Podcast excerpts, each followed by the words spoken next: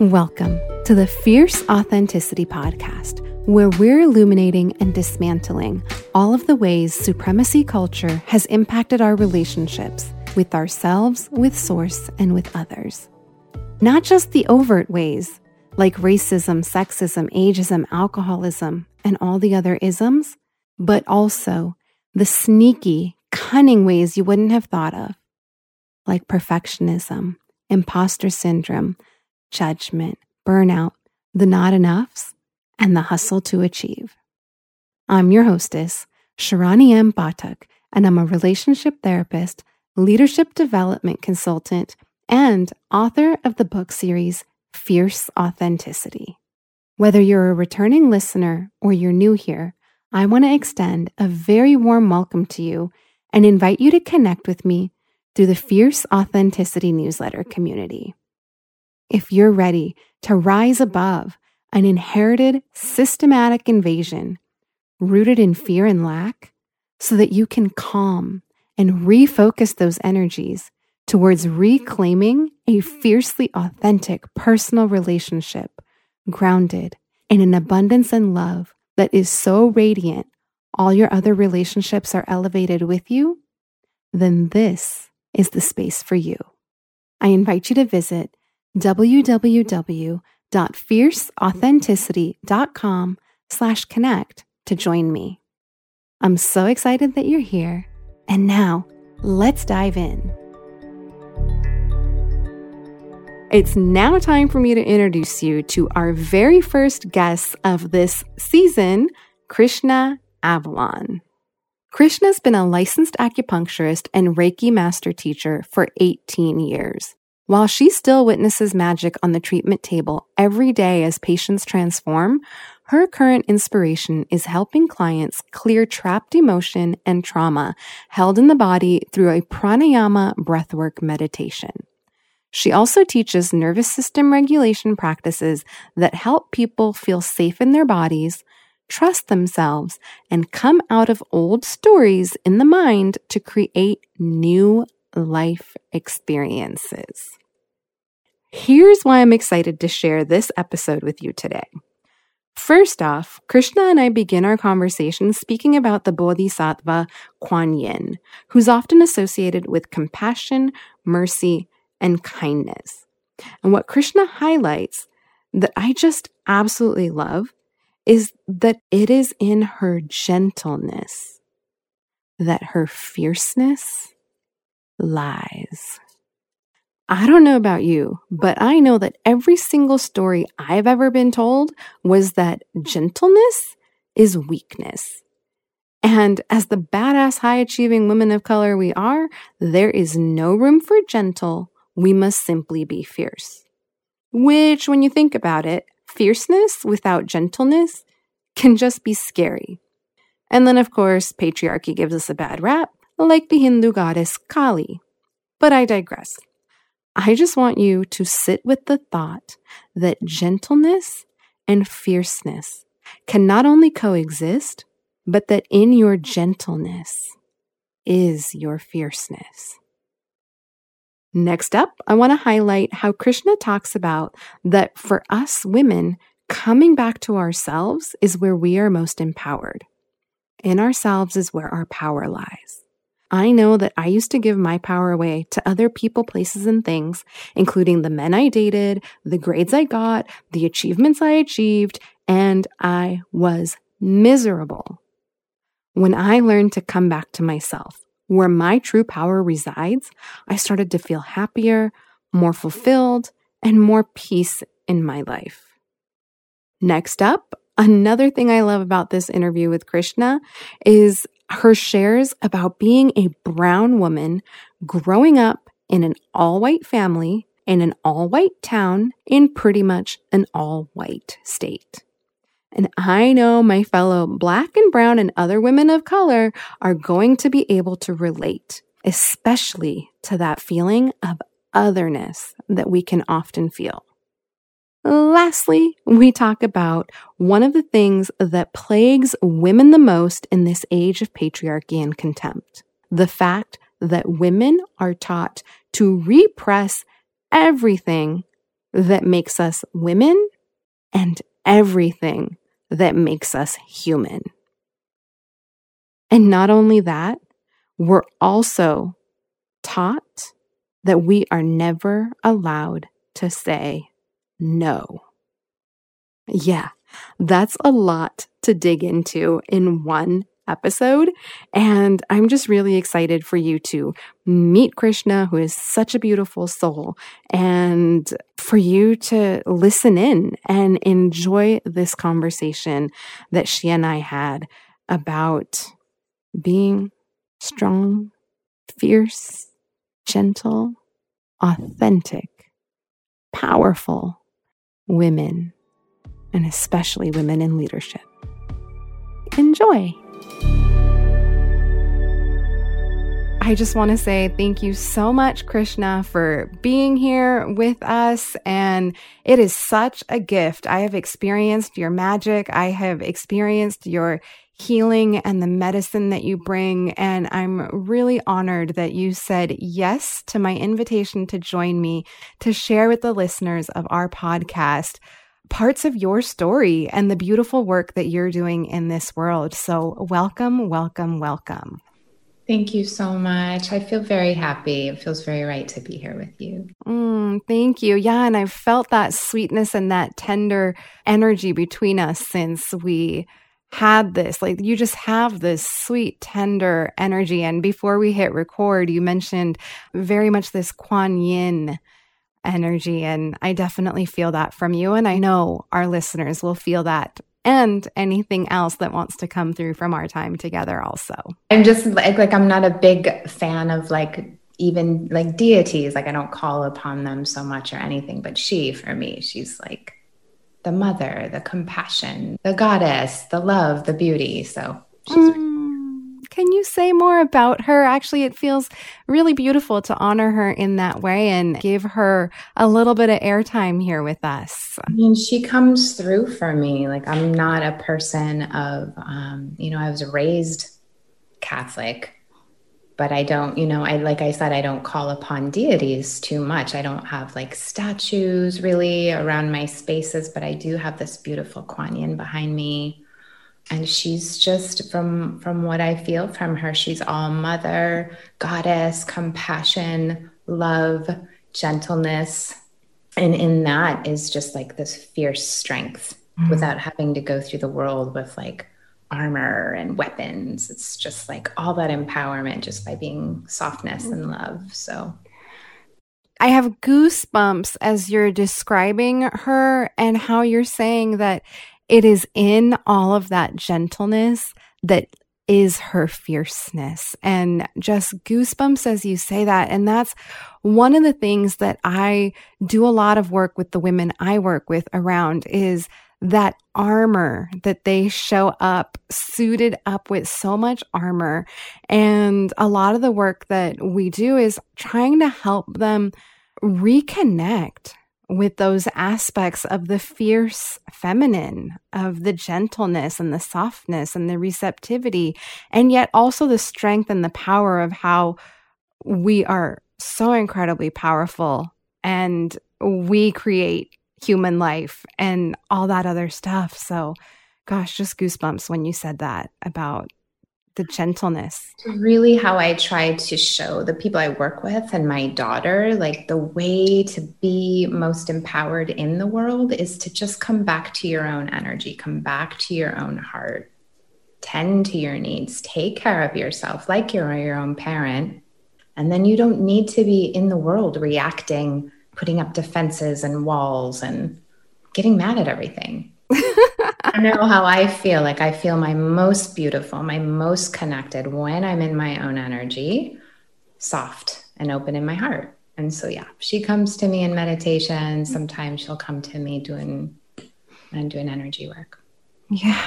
Oh my goodness. I love that. And I, and I love that statement that you just made. The way to be most empowered in the world is to tend to your own energy and to be connected with that. Right. I'm so glad that you feel that because I feel like the big narratives right now are so much about how you need to be like outside of your energy, basically super pissed off at anybody that's not agreeing with you, believing with you, whatever the things are in these narratives that are only this side or that side. And to me, there's like this spectrum. There are no mm-hmm. just two sides. Mm. And so I love the feminine, I love the masculine. And so just being able to tune into your own energy, come back to yourself because the world is so much, as we all know. We don't even need to get into 2020, but I'm constantly trying to show people how to come back to themselves. And that's really what most people are after.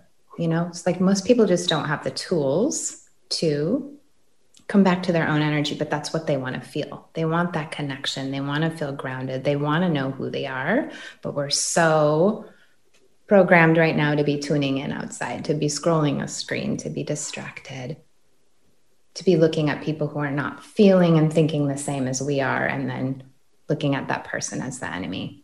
Yes. Oh gosh, you've taken us so deep already. And it's reminding me of a conversation that Lisa Miron and I had in an earlier episode about the duality and how we live in such a polarized time right now, exactly as you're saying. And I too have been really thinking about that and viewing it as a spectrum. Like we get so black and white, and it's really helpful to remember that it is all a spectrum colors of the rainbow, people. It's not just red or blue, and not even the rainbow. There's all the colors outside of the rainbow. Yeah. So just even with this election stuff that we just had, it was just like, you know, hearing all the people who come into me and they're so worked up and they're so upset and they're so mad at the people who don't think the way they think. And I'm like, I don't care how you vote at all.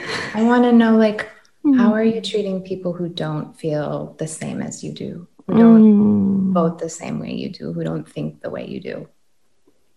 Oh. I feel like that's a representation of where you're at within yourself. Mm. I love that. And that is a message that has been reiterated time and time again on the podcast. Like, I feel like all of my guests come on and share basically the same message.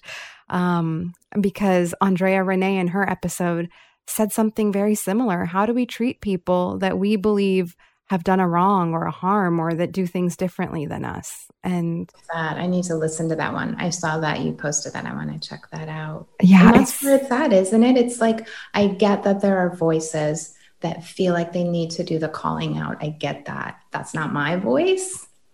Hmm. And I just, you know, I want to hold space for more love and beauty and inspiration and the things that I believe in in this world. And that's my particular medicine.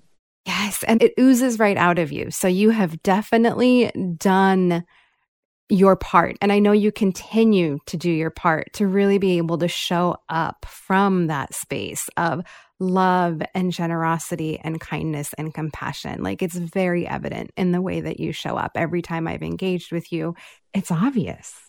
It's so sweet to be seen by you. It wasn't always that way. Mm. You know what I mean? I mean, I'm at an age in my life now where I can look back and be like, oh my God, you know, like if you look back at what you were posting 10 years ago, how you were showing up in the world, you know, behaving from your wounds and your unconscious places. Um, still creating beauty in the world, but like not integrated yet with my shadow and yeah. tending those deeper places that needed to be looked at. And I love that acknowledgement that it wasn't always this way, that it takes some deep diving within the depths of our minds, hearts, and souls. I call it excavating these parts of our minds, hearts, and souls because that's what it feels like. Um, and I have so many different questions that are going on right now. Because on the one hand, I would love for you to share a little bit with listeners what the work is that you do because you mentioned that you know when we were talking about these gentle soft sweet energies of the feminine and how especially Kuan Yin like that is what makes her fierce is that softness that gentleness that kindness that compassion. And and it's in that that her fierceness is and, and you talked about you know we all just want to be connected and be in relationship with our own energy. And the way that we're most empowered is to tend to our own energy. And you said that you support your clients in that process. And I also hear the element of shadow work coming in. So maybe we can answer those questions simultaneously. So, can you share a little bit about your work in the world and professionally, how you support people, and then um, segue that into that shadow work piece? Yeah. I've been an acupuncturist for 18 years, and that really was my first love. And thank goodness for that because that mm. gave me mm. direction, that got me on the path to healing, that branched out into the energy work, which you could call Reiki. I mean, it's kind of just becomes your own thing after you've been doing it for 18 years. I use sound and frequency to help people's vibration reset from like high anxiety, survival stress, low mm. energy, whatever it is. We use sound and frequency to just invite the body to relax. So, those are like my main tools in treatment the last 18 years. And then, just as a space holder, seeing people, hearing people's stories, and then my work being very intuitive and heart centered. It's like you could go to any acupuncturist, but are they just putting a bunch of points in you to move some energy, or are they very intentional in choosing the points that are going to be the most good for you at that time. So that's my work. And I feel really good about that. I still see magic all the time, every day. And I could keep doing that forever with like, and it'd be fine. But it was definitely a time to grow for me. So in the last couple of years, I've started to get into, as you know, breath work, which I got to guide us through for the Joy and Justice collaboration. And for me, the breath work is that way for myself, and then being able to guide other people to get past the busy mind, past the ego, and then drop into where the deeper beliefs lay. And even clearing the stuff that's hidden and trapped, mostly emotionally from the body. And in that, you can work with the shadow because sometimes we don't know. We don't know where we're hiding. We don't know where we're not showing up. We don't know why we're not motivated to do things. We want things, but they're not happening. We don't know why. That comes from the belief systems. And that's more than just the conscious, rational mind. So that's like the stuff that's deeper. That's the stuff that we actually create our lives from. So I love the breath work for that. And then mm-hmm. more recently, I've been getting into nervous system regulation, specifically the vagus nerve and somatic practices, which help us tune into what we're feeling in our bodies, either sensation or emotion or both, and connect that with what we're believing and what we're telling ourselves. And usually that's a story that's very old and familiar. And then the body responds to those old familiar stories. So if you're constantly thinking, like, I'm going to fail, I'm not good enough, I'm not mm-hmm. worthy, I'm a victim, whatever it is, that's what you're going to be broadcasting, usually unconsciously. And so, having just very sweet, again, gentle practices to connect what you're feeling in your body to what your mind is believing and being like, oh, wait, that's not true. And then tending your needs, so empowering. Mm-hmm. And now I'm just getting into so into the neuroplasticity. So, really wanting to create some classes that are very accessible to people because mental health is not available to most people right now. Therapists are booked or they're expensive or their insurance isn't cut, whatever. And so making a class where people can show up, ground into their bodies, connect to what they're believing, maybe, maybe not realizing that they're telling themselves is not true, doing some big breath work to clear trapped emotion get down into the subconscious, maybe breathing through the shadow, maybe breathing for our inner child that needs tending, maybe breathing for the life we want to be in and like our passion and our vision and like the mm-hmm. beauty, connecting with our ancestors. I've had so many visions and like gone to other dimensions so many times when I've done breath work. Yeah. And then, and, you know, going through there and like when we're in a certain part of the breath work, being able to say things to people that help us change our beliefs like I am worthy of all the love that's available to me. You can imagine after you've gotten to a certain point and you're open with your breath, you've connected with the story you've been telling yourself, but then you start bringing in how you want to change your subconscious beliefs. It's so powerful. Yeah. And so I can help people with acupuncture and energy work and sound, and it's beautiful. But I just know that the foundation of so many people's stuff is in those belief systems, in the old stories. Yeah. And I really appreciate the piece of bringing it back to the wisdom of our bodies because that's one of the things that I have found both in my work personally as I've been in my own healing work and also professionally as I support others is that so many people only address the mental part of mindset and stories and beliefs, and they don't bring in the parts about the body and the wisdom that our bodies carry. And I appreciate what you called it. You called it the high anxiety survival stress mode, is what you called it. And that's very much the story that lives in so many of our bodies. And yet, everyone's just trying to work on a mental mindset. Right. And what I've learned in my studies and what I've tuned into from other people who teach neuroplasticity is that we can positive talk things all we want. And sure, that's helpful to have post its all over to like encourage yourself, but that's like 5% mm. of how we create life. Whereas like the subconscious belief stuff, that's 95%. So that's where we want to be working if we want to create lives that we want to be in, like quickly. And for me, Sharani, like the the breath work, the somatic practices with the vagus nerve and the nervous system, and now the neuroplasticity. I mean, this feels like ah, this feels like the magic mm-hmm. beyond drawing from limitlessness.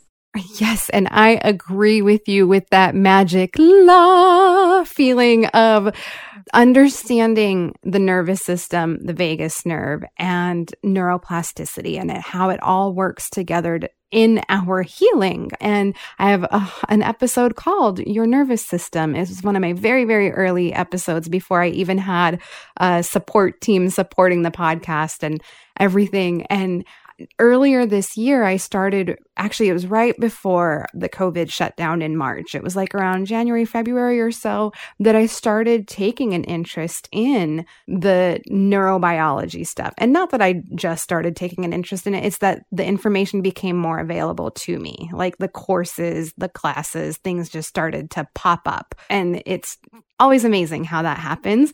And then, of course, the shutdown. And well, thank goodness I had developed some tools, you know, for regulating the nervous system. And uh, I'm actually just coming off of a training on um, the neurobiology of our relationships. That was with Terry Real, um, who I talk about all the time, and Jules Shore. I think it's Taylor Shore. I can't recall right now.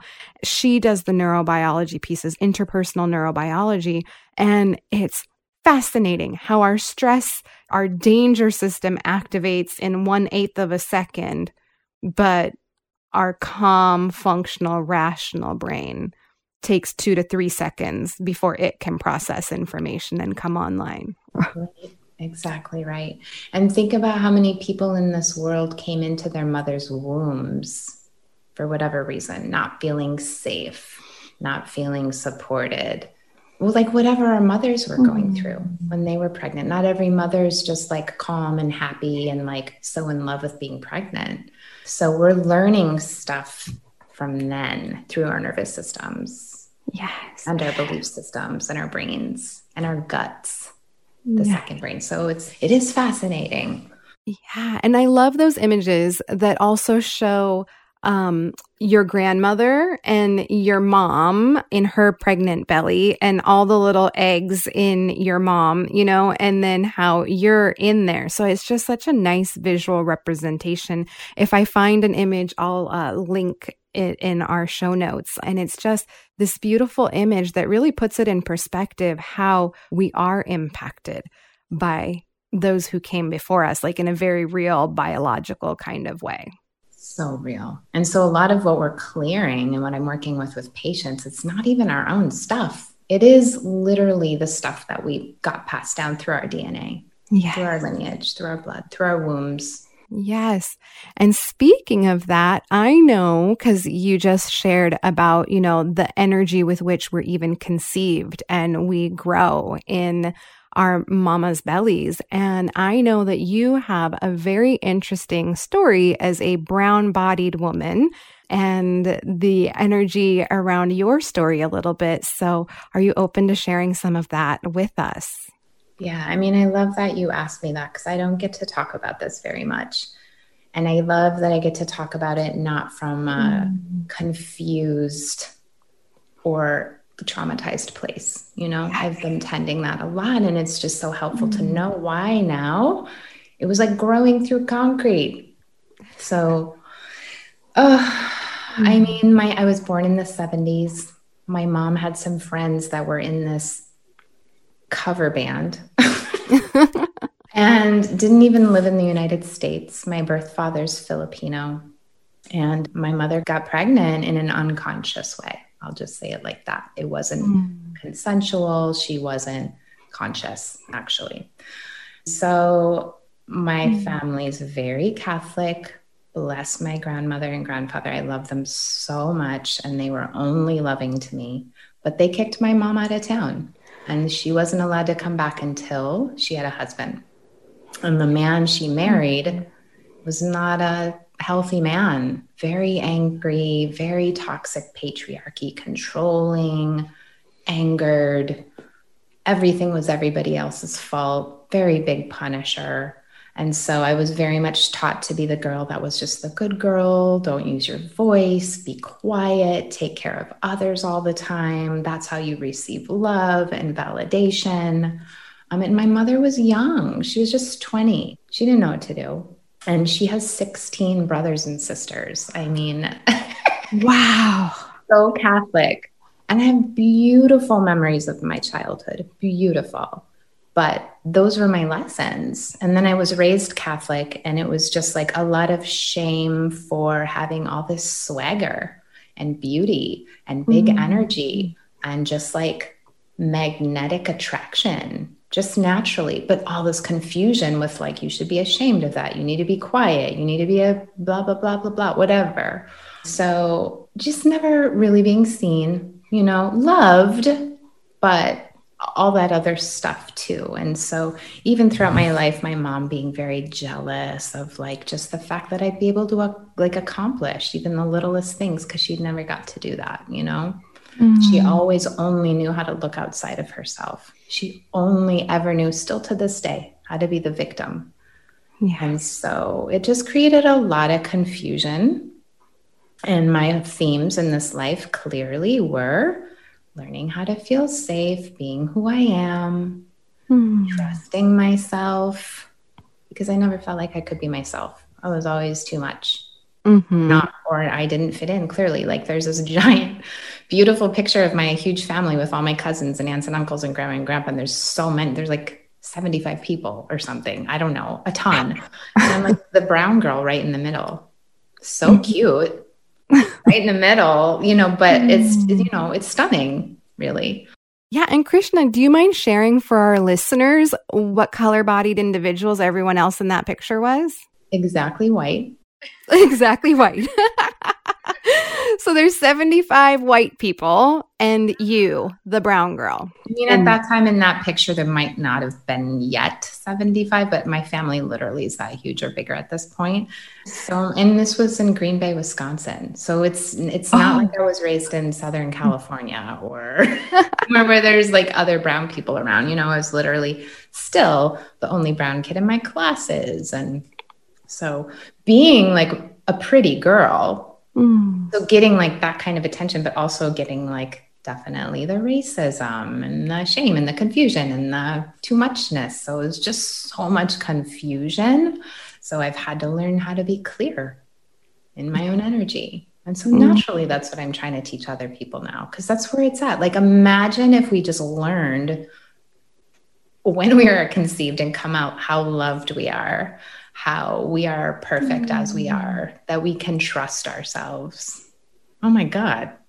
So my shadow has come mm. from that kind of stuff, needing mm. to tend to that little girl who wasn't seen or heard or didn't have a place to safely talk about the things that happened that mm. weren't so great. And um, needing to basically parent myself which is a really beautiful thing to do. You know, when you're in the middle of a meditation and you're like going to those parts mm. where you remember painful experiences and you know how to put your arm around yourself or look yourself in the eye at that age or that experience and be like, I got you. I'm never going to leave you again. Mm. It's going to be okay. Yeah. I mean, it's just incredibly healing. And so that's the shadow mm. work and being able to see those parts of you too. Because most of us want to avoid that. It's painful. Yes. Or people go to talk therapy and maybe they can talk about it. But I've known people who've gone to talk therapy for 20 years and they still have plenty of stuff that seems untended. Whereas, like, I feel like I can take some people through a few breath works and they're like just totally different people. so I feel grateful to come really far, really quickly in these last few mm. years. If you're enjoying what you're hearing on the podcast and you want to take this work deeper, then hop on over to www.fierceauthenticity.com where you can purchase your very own copy of Fierce Authenticity, the book, Show Up, Be Seen, Get Love. And you can also, while you're on the website, click the Start Here tab so that you can download that free audio training, which is actually an update to the book, and learn all about what this is, why we're here, why it matters, and how you can take what we're doing here on the podcast even deeper and even further. Again, www.fierceauthenticity.com. Thank you so much for sharing that story and really trusting us with that information of what the experience was like being the one brown girl in a sea of white bodied people. And I didn't realize you grew up in Green Bay, Wisconsin. so not only do you have this incredibly white Catholic family, but then you're living in a place that is not racially diverse at all. And it's just so beautiful. And even your sharing of the story, like I, I hear so much gentleness and compassion with yourself and for your little girl, the little brown girl who lives inside of you and had those experiences. And I can definitely relate to the confusion. And for me, it was also and not wanting to be seen, or sometimes being seen because I looked different. And so it was like such a confusing, confusing time. And I grew up here in California. so imagine that, right? Like that it's almost like universal, unfortunately. Yeah, that's really validating actually for my heart just to hear you say that. You mm-hmm. know, it, it really is.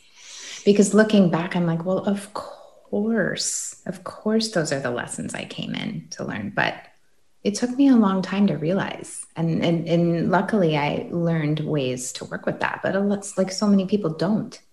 They don't have those tools. They haven't even been able to look at those places, those hurt places. And so that's why we've got all these pissed off, angry, red faced, hateful people running around in the world, shouting their heads off. Yes. Yeah. That- it's really easy, I think, for a lot of people to lay in bed at night and wonder, like, what is the point of being on planet Earth right now? What's the point? One thing after another. But I mean, if there's any opportunity for love and beauty and inspiration and pleasure, connection, expansion, I'm all about it. I'm also a mom, you know? Mm. So I want to break that cycle for my child because I come yes. from a long lineage of martyrs, mm. victim mentality, and just misery, just being just stuck in that mis- and very enmeshed. Not just because it was a giant family and you never ever had your own space psychically or physically, but you know, they only knew how to be with each other in, in each other's mm. business all the time. I like that. I like that description of enmeshment. Be in each other's business. yeah. And it's funny. Some of my best friends in college were Catholic and white bodied Catholic women. And I, Indo Fijian, and grew up with the tradition of Hinduism. And I tell you, these Catholics and these Hindus, they're like exactly the same in terms of enmeshment and codependency and martyrdom and giving up of the self in order to appease others and then meddling and being in everybody's business. Oh, and don't forget the utilization of shame as a means of control. Does that sound familiar, Krishna? So exactly familiar. And I just love that we can both laugh about it right now instead of getting all pissed off about it or triggered. It's just so beautiful to be, you know, I was just with my oldest friend this last weekend and I hadn't seen her in a long time and I hadn't seen her since this year. And um, sadly, she's just so angry and so mad. And it's just so beautiful to be able to be around people you love and not be triggered. Be able to calmly wait for a chance to respond if you feel like talking, but not feel like you have to try and convince someone why it would be better for them to do mm. something a different way. Right because even that was the old me. I used to want to give, mm-hmm. give, give, give, like all this beauty and love that I knew and was connecting to and felt within myself. I wanted to give that all away. And now I'm like, nope, I'm going to just keep that for myself. And if you want some mm-hmm. of this, I can show you what I know. But I'm not going to just give it all away to you or try to put it on you either. Yeah. Mm, I like that. And that you're not going to put it on someone. You're not going to force it upon someone. And I really appreciate that. And I'm chuckling and laughing because, ooh, do I know all those different ways of being? and it feels also really important to bring it back to how women in our culture have been trained to believe that they are supposed to give and give and give and give of themselves. And how we're taught and trained and conditioned that there's no room for us. There shouldn't be room for us. Like we shouldn't exist for ourselves. That is it in definitely, I feel like religious upbringings. But what I am also seeing, Sharani, tell me if you feel like you've seen this as well. But I'm seeing plenty of women who have a ton of privilege, whether they recognize it or not, who still want to stay in that victim Mm. And I feel like I can say that gently because I've been there and I work through it. But like in my experience with my friend last week, I mean, she's blonde haired, blue eyed, beautiful, you know, white skin, mm. white skin body, like you say, and just so angry.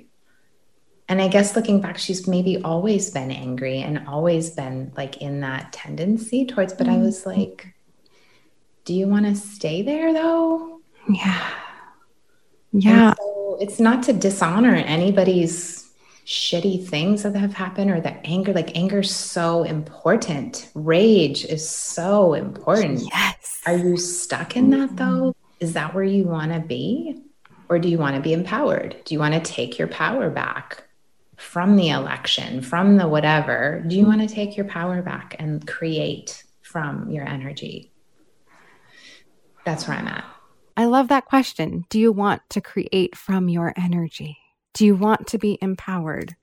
And do you want to create from your energy? Well, and the, the media and what is definitely out there is to not be in your energy, just to not be in it. Yeah, there's a lot of unconsciousness that the word that's coming is plagues. There's a lot of unconsciousness that plagues our society. Yeah. And I don't even want to complain about being an American or being mm. like this. like like I love America. I love the earth. I love being a woman. I love my skin. My skin's, you know. So for me, it's just like where we put our attention is exactly what we're going to grow, you know. I mean, a lot mm. of us mm. know that already, but it's true. Yeah. And coming back to your observation about a lot of bodies with privilege being in this very angry, rageful victim And I want to clarify for our listeners when we're talking about victim, it's it's a consciousness state. It's not like a um, or at least that's how I talk about victim and victim energy is it's more this consciousness, it's a state of being. Like it's chosen. That's what they choose. Yeah. And, and I, I always struggle with it because I'm a social worker by training and the whole victim blaming thing. And, and so I always feel like there's such a fine line when I speak about victim consciousness because I don't want to fall into that space of victim blaming.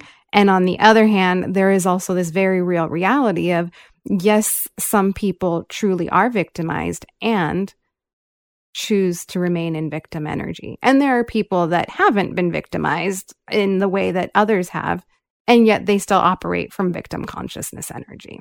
Exactly. And I mean, I just see it as more of the whole divide thing, like seeing people against whether it's man and woman or religions or conservatives or liberals. You know, it's like all these labels and the separation. And it's just, I just don't believe, like for me in my heart, I don't feel that way. So, mm. you know, when I look at someone, I do see that person. Sure, they could be an asshole. just have probably a really super wounded child within them. Like their hmm. parents were probably horrible to like or whatever. I can feel compassion. And that is definitely something that is lacking in our world today on a general scale. And there are people, though, that when you connect with people individually, that's where that compassion and understanding grows. That's true. When you hear just a little bit of somebody's backstory and you're like, oh, okay.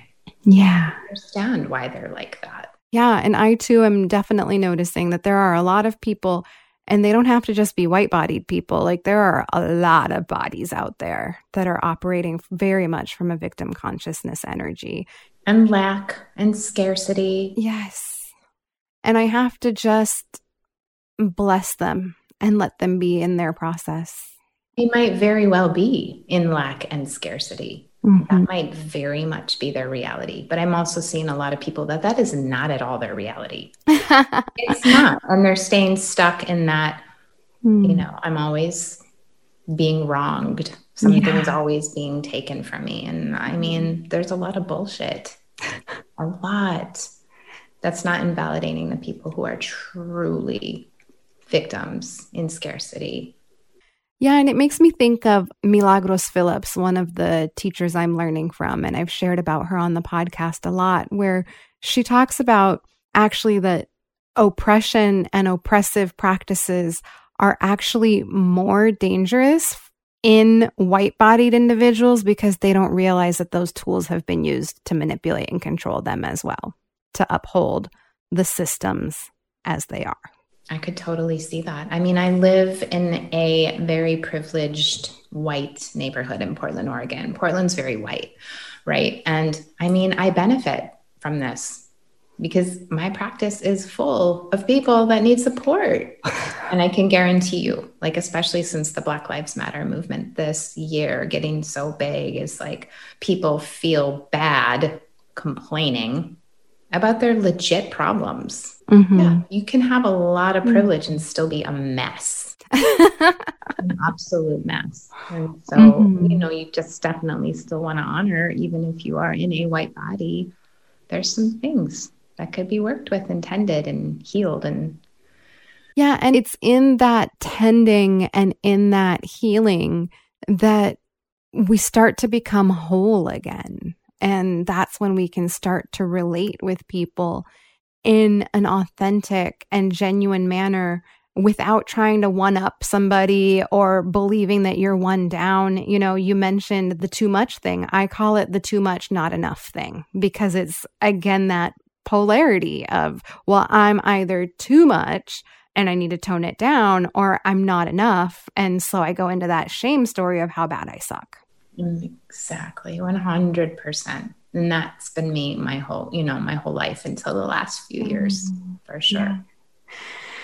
yeah. And coming back to something we were talking about just now in terms of women and how so often women are taught to martyr themselves. Like we kind of live in a culture of victimhood and martyrdom, actually. and how it doesn't really serve women to operate from that place. And so, I mean, I'm just going to say it's boring. It's boring.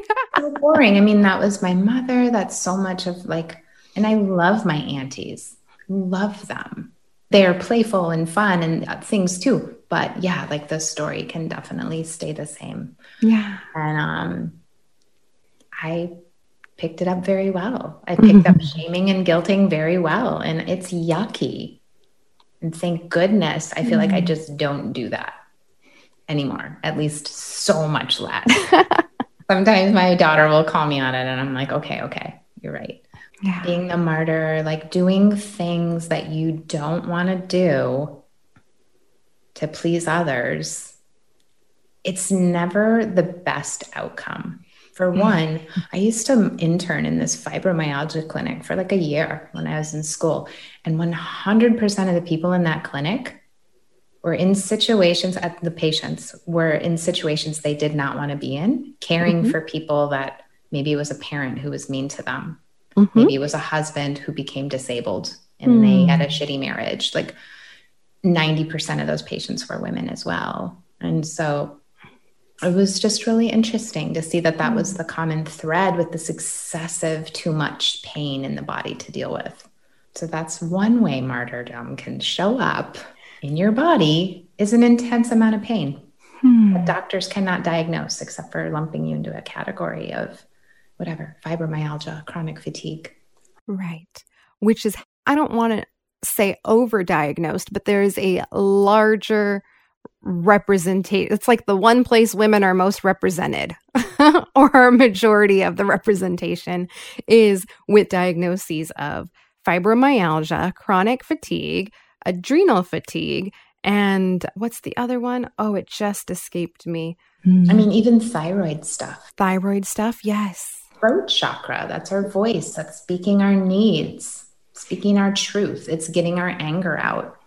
And so, a lot of people with that, it's just so interesting working with patients, and you see that and you know all these things. But that's what it comes down to. And I'm not saying people shouldn't care for their parent that was mean to them, hmm. but it is about tending that shadow.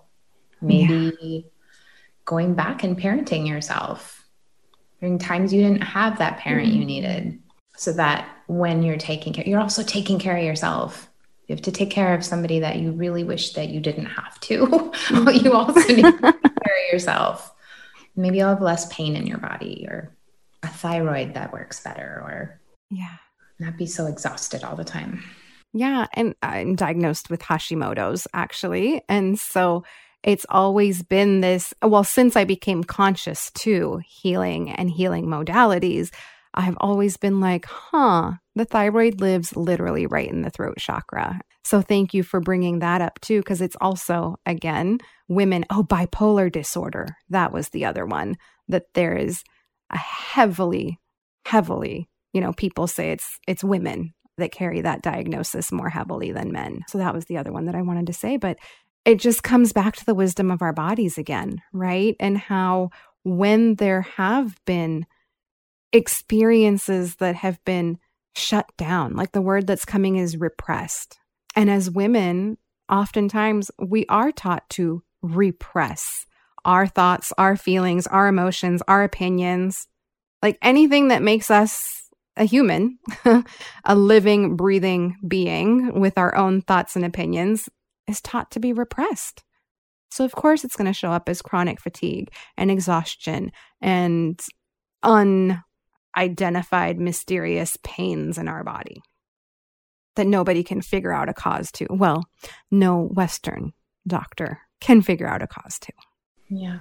And Hashimoto's, as much as I know, it's kind of like a pendulum that's mm-hmm. so it can be hyper or it can be hypo. Yeah. And so doing those things for the vagus nerve as well, because it goes through mm. the thyroid and it goes through the throat. So humming, mm.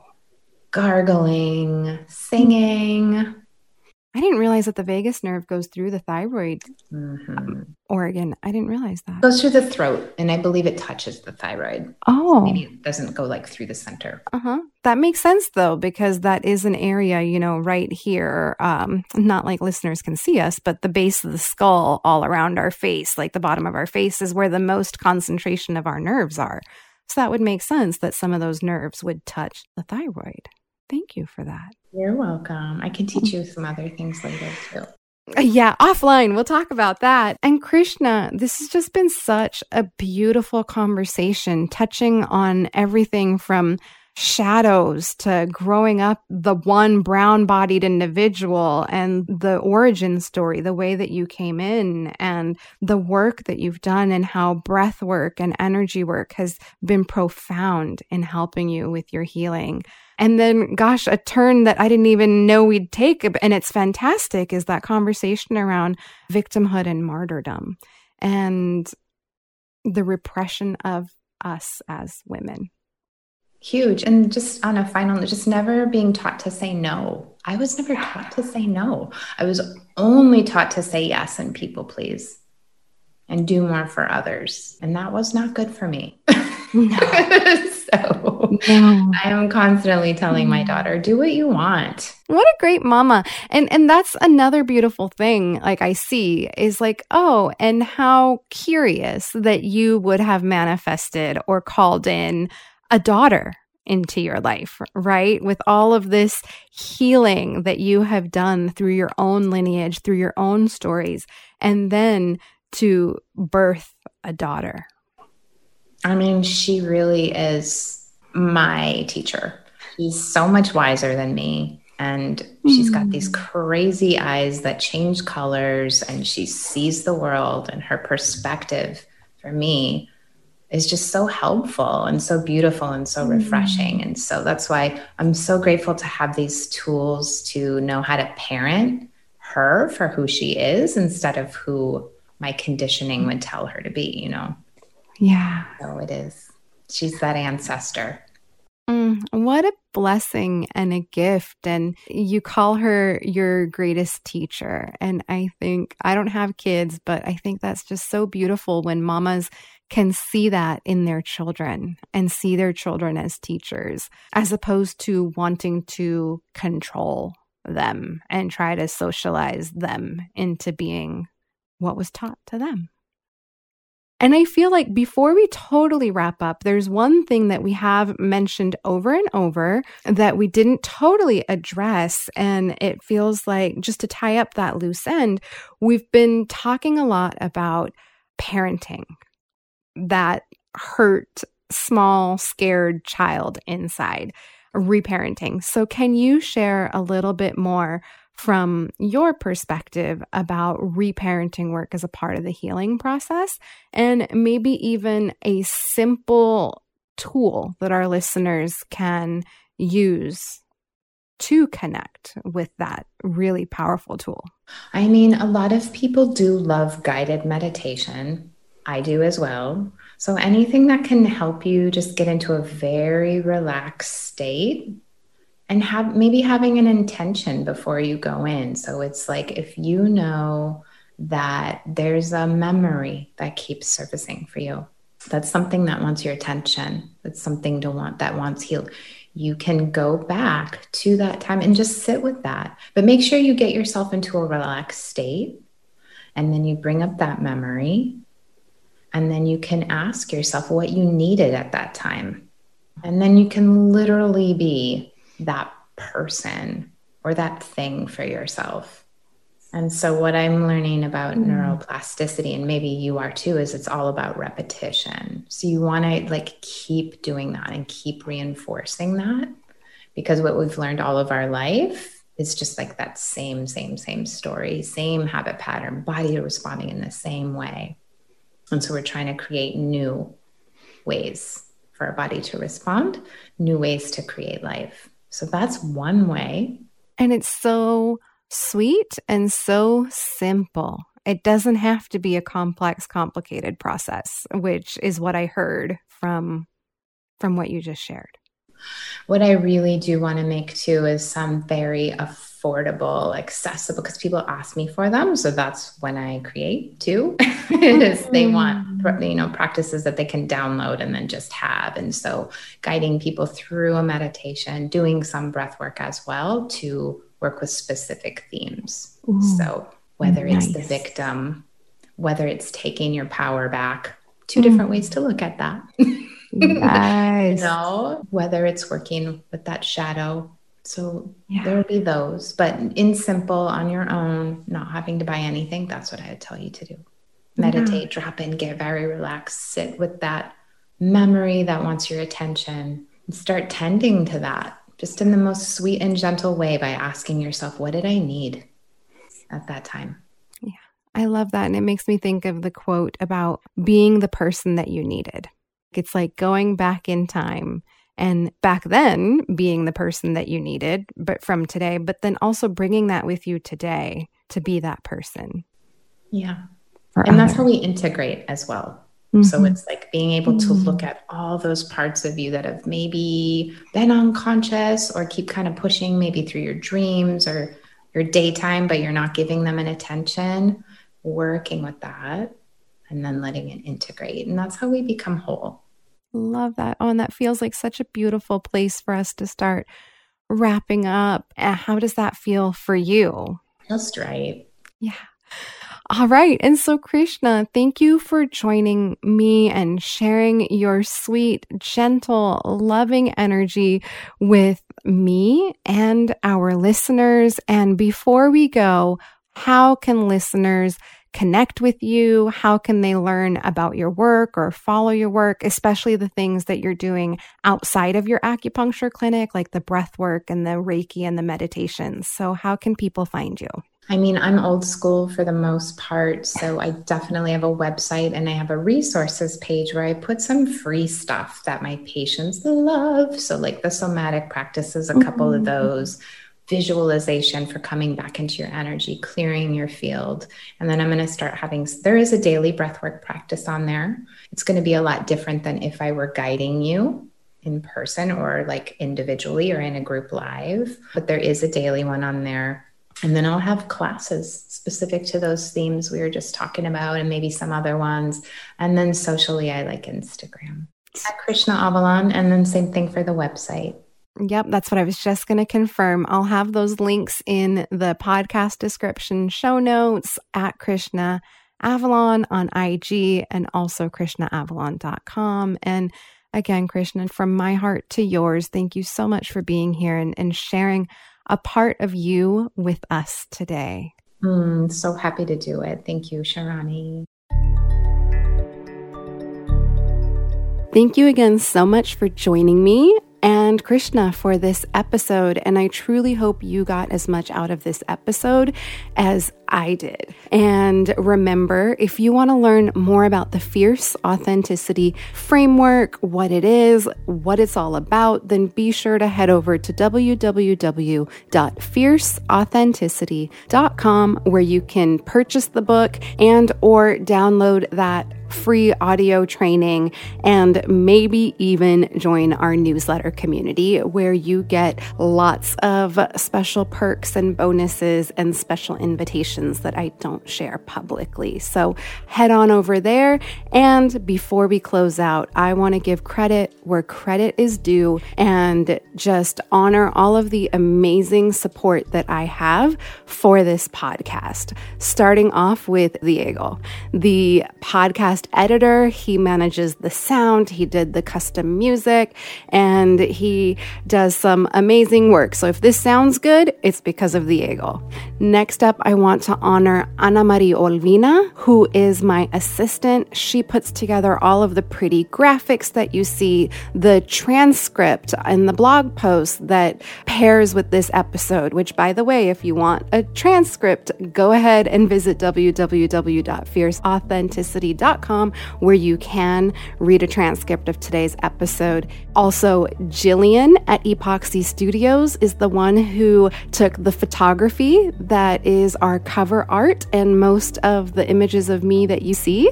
And lastly, I want to honor and acknowledge my source creator, God, Goddess, whose divine wisdom flows through me and allows me to do this work and bring these healing and timely messages to you. So, with that, I am out. Have a great week, and I will be with you again soon. Take really good care.